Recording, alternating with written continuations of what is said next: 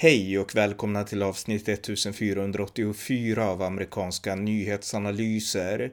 En konservativ podcast med mig, Roni Berggren, som kan stödjas på swishnummer noll sjuttio trettio tjugoåtta nittiofem noll.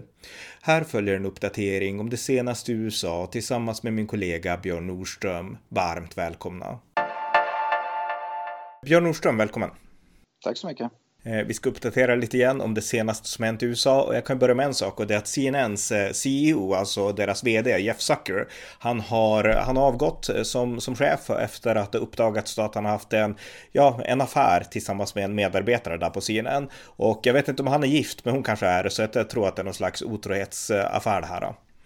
Jajamän, och jag hörde också att, och det är efter alla de här på, sakerna som har skett nu med med Chris Cuomo och alla sådana där andra grejer. Och jag såg att ytterligare en, en, en ankare för C N N, Brian Stelter, nu i, i vad heter det, hetluften nu med. För tydligen så är han en, han visste tydligen om det. Han är journalist på C N N som är väldigt känd. Och han visste tydligen om det här eventuellt, men han valde att inte säga någonting eller, eller göra någonting åt det, utan han liksom höll tyst om det, va? Han var tydligen rädd för chefen naturligtvis då. Men alltså, det, det kommer säkert fler nu personer. Det här kommer uppdagas fler saker där, där medarbetare visste om det här och inte sa någonting eller gjorde någonting. Så C N N, de måste, det bästa för C N N baserat på att de är helt enkelt, de, de existerar knappt längre, va? De måste rensa ut, de måste börja om från början, va? Sopa, rensa ut rubbet och sen börja om från början.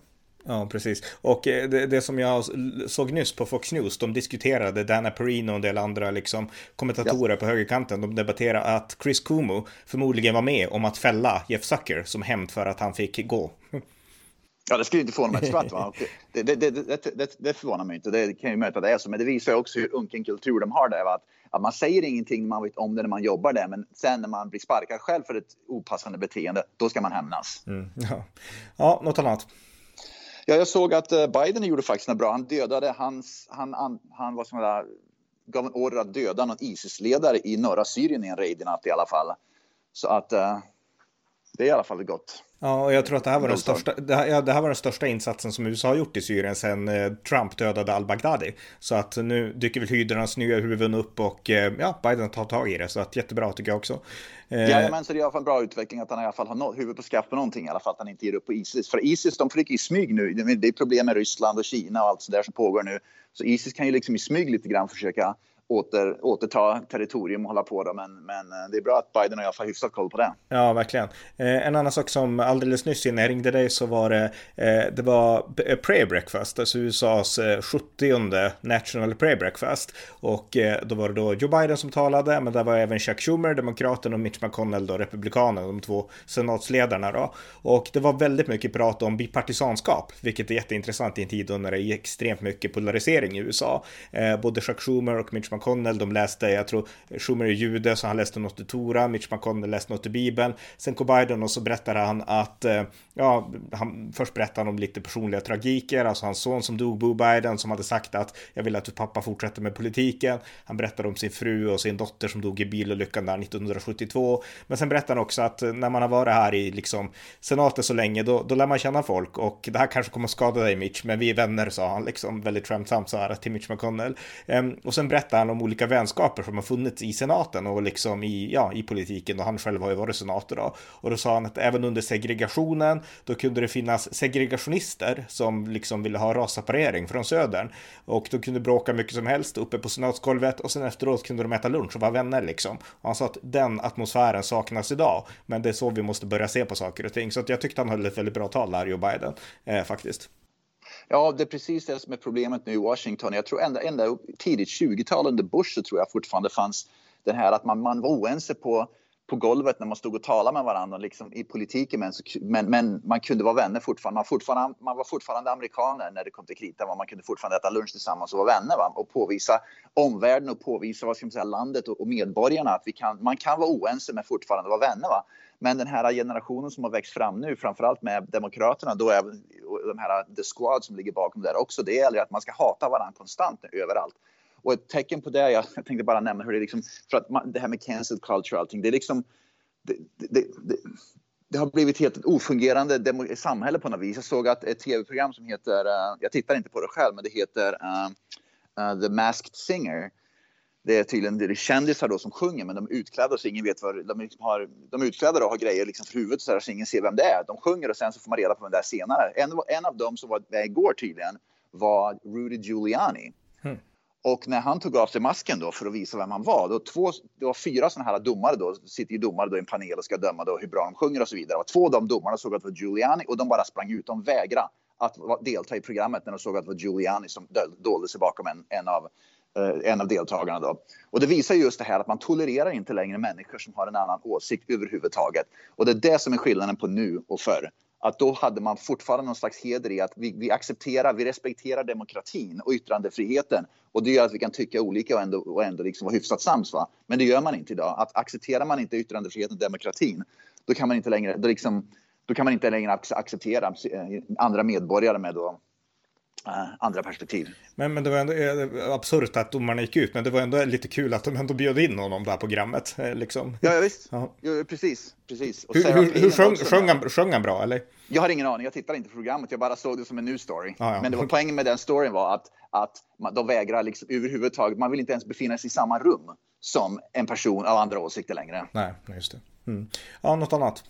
Ja, och på tal om andra åsikter, om man inte accepterade Neil Young, vi pratade om det förra förra podden, han i alla fall, han, han pratar ju om att, att Joe Rogan är, går emot vetenskapen och så vidare och så vidare. Va? Tydligen så har fått Neil Young bara för ett par dagar sedan fick kritik av en massa hälsoexperter och läkare, för Neil Young tydligen kritiserade för ett tag sedan G M Os, det här genetiskt modifierad mat. Mm. Man, man, liksom, man, man, man, man, gen, genmanipulerad mat, va? Och tydligen så har han, gjorde han massa Uh, uh, miss, han, han gav ut massa missin, desinformation om genmanipulerad mat, så han blev kritiserad nu av läkare, så att han kritiserar en person för att ge desinformation samtidigt som han själv inför inte länge sedan gav ut desinformation om andra saker som läkare nu. Så att jag, jag tror att när man ska kritisera andra, då ska man helst hålla rent i sitt hus själv först. Därför är Jordan Petersons uh, en av hans punkter att innan du går ut och gapar och skriker om and- och kritiserar andra, så städa upp ditt eget hus ungefär. Och det, det är det som de här vänstern ofta glömmer. De kritiserar gärna andra, men deras hus själva är fullständigt röriga. Mm. Och jag såg en del så jag sett att de debatterade, det var eh, Tucker Carlson på Fox News som pratade med Tulsi Gabbard om Joe Rogan och liksom allt det här som har hänt, och Joe Rogan själv släppte en video där han kommenterade lite grann och gav sin syn på saker och ting, att han brukar intervjua alla möjliga och sådär. Men det man, man kom fram till, speciellt på Fox News, det var att nu har vi ett samtalsklimat idag, att om du säger någonting som inte är P K, då blir du cancelled, alltså då får du inte vara med, då är du utstängd liksom. Och Joe Rogan är inte ens någon liksom right-wing extremist, eller han är inte höger alls, utan han gör bara sitt eget race liksom. Eh, men han får inte vara med heller, därför att han bjuder in folk som vänstern inte tycker är liksom, man får inte debattera för vänstern, utan man ska bara tycka det de tycker, och tycker man inte som de tycker, då ska man bli cancelled. Och det tyckte jag var ganska bra beskrivning av det hela. Ja, och på tal om, på tal om just sådana där saker, var att man eh, det här med Hollywood har ju gått fullständigt galet med, va? Det finns en skådespelare som heter Susan Sarandon, hon är en känd skådespelare i Hollywood, och du vet, det var en polisbegravning som jag berättade om för ett par poddar sedan i New York, när de stängde av en gata då för att hedra en polis i New York som, som hade blivit skjuten för bara ett par veckor sedan. Va? Och Susan Sarandon, hon alldeles bara nyligen för ett par dagar sedan gick ut och sa att alla de där, att, att ha en massa poliser på gatan som hedrar en, en ihjälskjuten polis, det är, det är, det är, hon kallar det för fascistiskt. Det är en fascistisk föreställning som poliserna håller på med. Mm. Och hon sa också att om, om alla de här poliserna som hedrar den här ihjälskjutna polisen, om de har tid att vara på begravningen på polisen, så uppenbarligen så behövs inte de poliserna. De är, lönlö- de är meningslösa. För de, det, det, det sker uppenbarligen inga brott eftersom poliserna har tid att vara på en begravning. Va? Mm. Men det hon inte begriper, det är att de poliserna var på begravningen när de hade sin fritid. Med andra ord, när de inte arbetade. Det var på sin fritid de var där. Fruktansvärt att, att när poliser är på en begravning för att en kollega har blivit brutalt mördad på öppen gata, då är det fascism, och då behövs man inte längre. Det är fruktansvärt vad de här kändisarna håller på med alltså. Helt vridrigt. Ja, det hade inte spelat någon roll om det hade varit på arbetstid heller, för jag menar, de måste hedra sin kollega. Allt annat hade ja, varit helt absurt liksom. Så att, ja. Ja. Ja. Jag, på, på det, jag tänkte bara nämna det, att det var en polis som blev mördad i Kalifornien. Ja, det är en polismord konstant här nu alltså i U S A. Polisen blev mördad. Och polisen blev mördad i Kalifornien för inte så länge sedan, och i alla fall en... En, en, en polis under, han höll ett tal då under begravningen för att hedra den polisen, men under talet så gjorde han, var, ex, gjorde han också extremt stark kritik till den här woke-rörelsen och cancel culture, att han sa nog är nog, den där skiten måste bort helt enkelt. Uh, ni måste börja ge oss polisen mer respekt. Mm. Det var en polis som sa så på en begravning. Det var en, alltså, okay. Precis, det var polisen. Han höll talet, han höll begravningstalet för sin döda kollega. Men han passade också på att ge en rejäl känga till cancel culture, woke-rörelsen, allt det där vänstern. Just det. Mm. Ja, något annat? Ja, det var en intressant studie som kom ut på tal om det här. Både i västvärlden då, och även ja, i Europa, här i U S A. Hela världen har gjort de här lockdowns och, uh, och social distancing under de senaste två åren då, på grund av det här corona. Jag såg att igår kom det ut en studie av John Hopkins. Och John Hopkins University är det universitetet som officiellt den amerikanska federala myndigheten använder sig av för att track, för att hålla ordning på all statistik kring. Så att John Hopkins är, vad ska man säga, det anlitade universitetet av federala myndigheter, av media och allt och alla. För att, vad ska man säga, uh, um, håll, hålla ordning på all statistik och allting kring coronagrejen i alla fall. Så det är liksom det officiella coronauniversitetet, kan man väl säga då. Och John Hopkins, då, samma universitet, har gjort en långtidsstudie nu och kommit fram till att, att uh, alla de här lockdowns och social distancing har inte har varit helt meningslösa. Uh, det har inte påverkat antalet döds, dödsfall i corona överhuvudtaget. Så att alla lockdowns och allting som gått igenom helt meningslöst i, i, enligt då John Hopkins, det här anrika universitetet kring corona. Då. Så att det, det vi har gjort de senaste två åren har varit meningslöst. Mm, Okej, okay, ja, det är rätt intressant. Och det gör det här med att republikanerna vill öppna upp igen och demokraterna vill i viss mån i alla fall fortsätta hålla nedstängt. Och det är det här som ska ja. bli så jäkla intressant nu, därför att demokratiska delstater, de håller ju, Vermont, jag bodde då förut, och, och New York och Kalifornien, de har ju fortfarande en massa lockdown och de gapar ju alltid om följ vetenskapen, följ vetenskapen, följ vetenskapen, typ det där va. Mm. Om man ska följa vetenskapen nu så ska man inte göra några mer lockdowns därför att de är helt meningslösa. Man ska inte göra några mer social distancing, med andra ord, för att de är helt meningslösa va. Men tror vi att, att, att Vermont och Kalifornien och New York kommer att öppna upp nu? Absolut inte, för det handlar i grunden inte om, för de delstaterna, om vetenskapen, det handlar om att Att de vägrar att erkänna att kanske hade fel, och de vill också ha den här makten. Man ska ha makt över människor. Mm, precis. Eh, en sak som hänt i, ja men det blir jätteintressant att följa. En sak som hänt i senaten där är att en demokratisk senator, Ben Ray Lujan från New Mexico, han har fått en stroke i alla fall. Så att eh, det innebär helt enkelt att tillfälligt så har demokraterna tappat, det är ju femtio femtio där, och sen gör Kamala Harris ja. att, att de får övertaget. Men tillfälligtvis så har man tappat det här övertaget på grund av att Ben Ray Lujan har fått en stroke. Så att det är rätt intressant. Sen läste jag också att Mitt Romney, han har fått corona så att han håller sig i isolering, så på så vis så har demokraterna fortfarande övertaget. Men sannolikt så lär Mitt Romney återhämta sig snabbare än vad den här eh, Ben Ray Lujan lär göra, skulle jag gissa i alla fall. Jag vet ju ingenting om de här medicinska tillstånden då, men, men ja, det är intressant och det visar hur svag makt demokraterna ändå har i senaten. Jag, jag hade visst faktiskt inte om att det hade skett, men också, jag är inte säker på att de har det där övertaget ändå, för vi har ju sett gång på gång att Sinema från Arizona, Manchin från West, West Virginia, demokrater röstar emot sitt eget parti, så de har egentligen inget övertag om man säger så va. Så att um, det här kommer ju bli ytterligare, vad ska man säga, ett problem för demokraterna nu. Men det spelar väl egentligen ingen roll därför att uh, ingenting, ingenting sker ju ändå. Liksom, det, ingenting blir gjort på något håll i vilket fall här märker man ju. När det gäller de här viktiga sakerna som gränsen, inflationen, bostadsproblemen, alla de saker. Det spelar ingen roll hur senaten fungerar eller inte fungerar. Liksom det, det verkar vara deadlock i vilket fall. Och, och folk på gatan får in, ser ingen skillnad någonstans. Nej. Nästa sak jag kan nämna är att Joe Biden har skickat ytterligare ett antal tusen soldater till östra Europa, och min analys är att det där verkar funka, för än så länge har vi inte sett någon invasion av Ukraina, och det verkar ändå som att nu hotar både U S A och Europa, Storbritannien inte minst, med jättetuffa sanktioner som kommer att slå stenhårt mot Ryssland på, även på personliga plan, och det känns just nu som att liksom, ja, Putin har försökt testa Biden och testa väst, men väst har, det tog ett tag va, liksom, men, men man har börjat trycka tillbaka här, så har vi tur så kanske den här tekniken diket funkar, alltså att bara visa styrka, och ja, görs det så, så vore det väldigt bra såklart. Ja, så vet vi inte vad Putin tänker, jag menar, om han vore jag Putin skulle jag nog tänka på att Europa och U S A har inte ett skvatt intresse av att egentligen göra någonting annat än sanktioner va? Så jag är inte så säker på att han går på den finten, det är ett politiskt spel, för att Biden tror jag inte är lika tuff som man kanske försöker framställa sig och skicka lite soldater, så jag vet inte, jag, jag, jag håller inte tummarna allt för mycket för det där. Nej, ja, vi får väl se. Eh, en sak till ja. också som jag kan nämna, det är att det pågår den här eh, truckerrörelsen i Kanada, alltså lastbilskonvojerna som, som protesterar mot, ja, men mot coronarestriktioner och liksom vaccinmandat och liknande, och Justin Trudeau, deras premiärminister, han har, nu, nu har han väl återvänt, han höll ett tal häromdagen, men, men han temporärt så flydde han i alla fall, och ja. eh, Donald Trump har gett stöd till den här rörelsen, men nu har jag läst att den här eh, insamlingssajten GoFundMe, eh, ja. via den så har de samlat in tio miljoner dollar, men eh, de, de pengarna har GoFundMe frusit av, antar jag, liksom politiska anledningar. Att man menar att det här ja. är en högerextrem rörelse. Helt absurt.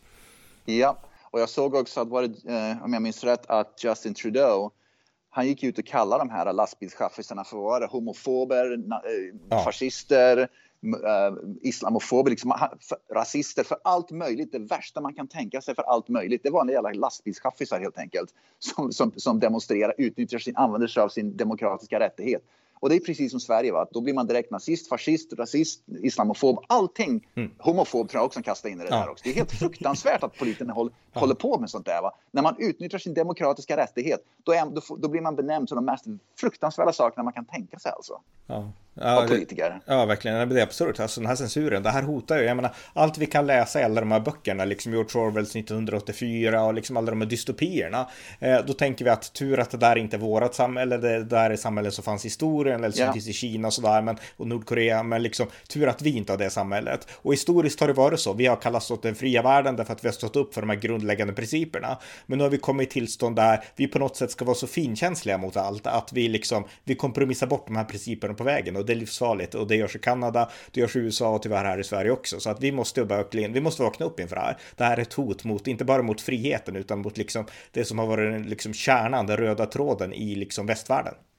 Precis, jag menar, vi tolererar intolerans för att vi ska vara så toleranta. Exakt, precis. Det är så det funkar. Ja, ja. ja något mer? Ja, jag såg att Ilhan Omar i, i delstaten Minnesota kommer att få en utmanare nu, en annan. En, en somalisk invandrarkvinna som är republikan och har varit med i amerikanska armén. Hon är rosenrasande på Ilhan Omar, som tycker att Omar håller på och liksom, hon bryr sig inte om sitt eget valdistrikt, och hon är helt enkelt galet vänstra. Så det ska bli intressant nu att se. Nu är det en, det är en somalisk invandrarkvinna från, på högerkanten som ska utmana Ilhan Omar. Ja, men min gissning är att Och hon ja. är också muslim, ska jag säga, så jag har läst lite om henne. Hon, det är rätt intressant, det kommer att bli intressant. Man har ingen bra bild av liksom muslimska kvinnor från Somalia på grund av Ilhan Omar, delvis i U S A, men precis. Vi får se om, hur det här blir, alltså, det kan ju bli jätteintressant. Skillnaden är det här att, att det är ett, det är klan, de här somalier som bor i Minnesota, i det valdistriktet, det är klanröster det handlar om, alltså frågan är vem som, har liksom, vem som ligger bäst till hos klanerna i fråga, va? Och många av somaliska invandrare, de lever även här i U S A på massa olika typer av bidrag, så den som kan lova mest bidrag och gratis grejer är förmodligen den som vinner, det är så jag, ungefär. Så jag tror inte att den här republikanska och somaliska invandraren kommer att vinna, men det är i alla fall bra att det kommer fram nu motståndare som är inom samma, vad ska man säga, som kommer från samma diaspora i alla fall, som, som vill försöka förändra på, på, på hur valdistriktet eh, um, representeras. Ja, och gällande Ilhan Omar, då kan vi ta upp det också. Alltså, hon har ju gett ett förslag på att man ska eh, skapa en institution i U S A som liksom kartlägger islamofobi, ja, ungefär på samma sätt som man gör med antisemitism, och man ska kartlägga det överallt i världen i U S A, och de som liksom blir kartlagda som islamofober, de ska i princip terrorstämplas. Det är en extremt ja. farlig lag som jag är helt emot. Men nu är det ju en iransk kvinna då, som har, jag tror ja. hon har invandrat till U S A, hon heter Ma- Masih eh, Alinejad heter hon, och hon är journalist, iranska, iransk-amerikanska tror jag. Och hon har skrivit en jättebra artikel i Washington Post, Why I'm Opposed yeah. to Ilhan Omar's Bill Against Islamophobia. Och där förklarar hon då sådana saker som, ja men det vi just pratade om, att liksom, jag har varit i Iran, skriver hon liksom, och där vet jag hur det är med förtryck, säger man fel saker, då kommer polisen och sådana saker, och västvärlden kännetecknas ju inte av det här liksom, utan vi måste se upp så att vi inte hamnar i samma dike. Lite så skriver hon, så att här har vi en person som står upp mot Ilhan Omars liksom, ja, fascistiska lagförslag. Ja, jag läste också, jag vet inte om hon som skrev det någon annan, men jag läste också att att kritiken mot Omar var att, uh, att uh, om man börjar förbjuda all form av kritik mot islam, då förbjud, då, då, och det är precis som i Sverige, va? Då rullar man fram den röda mattan för verklig, verkliga uh, islamister och för verkligt förtryck. För att då är det ingen så länge som får kritisera det verkliga förtrycket och islamisterna som faktiskt f- går, finns på gator och torg både i Sverige och U S A. Ja, nej, precis. Ja, något mer? Ja, jag såg att Maxine Waters, vi pratade ju om det här att, att Nancy Pelosi har ju, eh, har ju kanske hjälpt sitt barn då, eller sin ma- make finansiellt och på olika sätt, och att Hunter Biden då har ju utnyttjat sin pappas Joe Bidens ställning för att själv tjäna massa pengar. Jag såg nyss att eh, Maxine Waters, hon är väl, hon är, hon är senator, eller hon är från Kalifornien. Hon är, ja, precis. Hon är, är senator eller på Stanthuset. Eh, jag ska kolla, jag ska kolla lite snabbt. Jag googlar, jag googlar. Men i alla fall, ja. jag kan prata här. Men i alla fall, det är ytterligare en demokrat då som pratar om att, att man ska ta, vad ska man säga, man ska, hon är för gräsrötterna på. Ja, representanthuset, representanthuset ja. kan jag säga. Mm. Hon i alla fall har, har hon, hon är ju varit suttit i representanthuset ett många år. Och varje gång så när man går upp till val så samlar man in massa pengar då för donationer då för att kunna ha råd med valkampanj. Hon är i alla fall under år, årens lopp uh, gett sitt eget barn en komma två miljoner dollar. dollar. en komma två miljoner dollar gett till sitt eget barn från de där valkampanjerna och donationerna hon har, hon har samlat in. Och det visar den här fruktansvärda korruptionen hos demokraterna. De samlar in pengar för att bli valda till politiker och sen utnyttjar de de där pengarna för att ge, ge till sin familj. Helt otroligt. Ja, får man göra det legalt eller kan det bli någon straff och konsekvenser för henne för det? Ja, det ska bli intressant nu för nu vet jag inte om det är hur legalt. Det finns ju säkert en massa sådana här loopholes och grejer mm. man kan gå igenom. Men jag hoppas nu i alla fall att hon kommer att utredas. Men problemet för det här det är att demokraterna styr ju representanthuset. Så Nancy Pelosi har ju noll intresse av att starta en utredning mot sin partikollega. Och, och som är, också hon är från Kalifornien va? Så det, det första som måste ske det är att representanthuset startar det här. Men sen kan man ju också, sen kan det vara andra organisationer som då stämmer henne och, liksom, och gör en, en, en civil då, rättsgrej över det hela. Va? Men det tar ju flera år. Mm. Så min gissning är att demokraterna inte kommer göra någonting. Men det kommer att ske någon stämning nu och sen får vi se hur det går om två, tre, fyra år. Ja, ja verkligen. Eh, ja, något annat?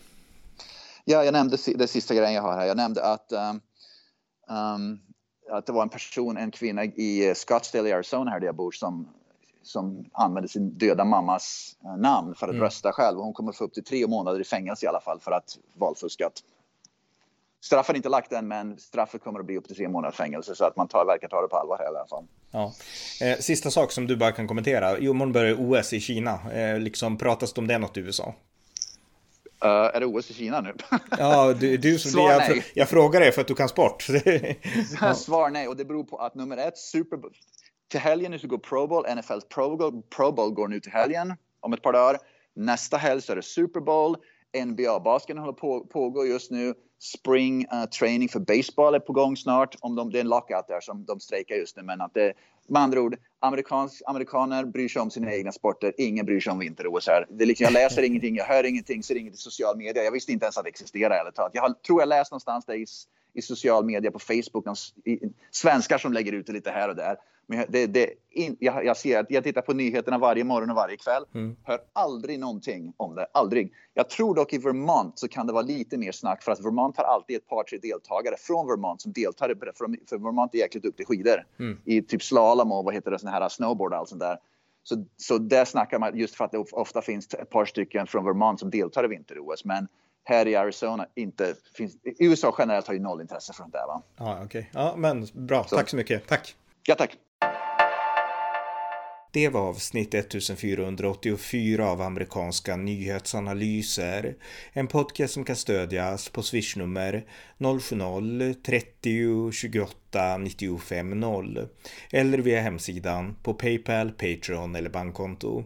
Det var allt för den här gången. Tack för att ni har lyssnat.